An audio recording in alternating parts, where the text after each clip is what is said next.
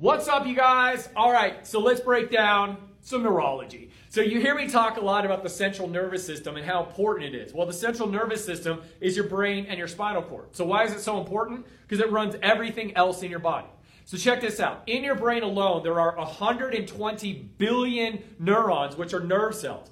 Each of those neurons is connected to between 10,000 and 80,000 other nerves, which leads to a possible 9.6 quadrillion neurologic connections in, your, in, among, in throughout your brain and the rest of your body.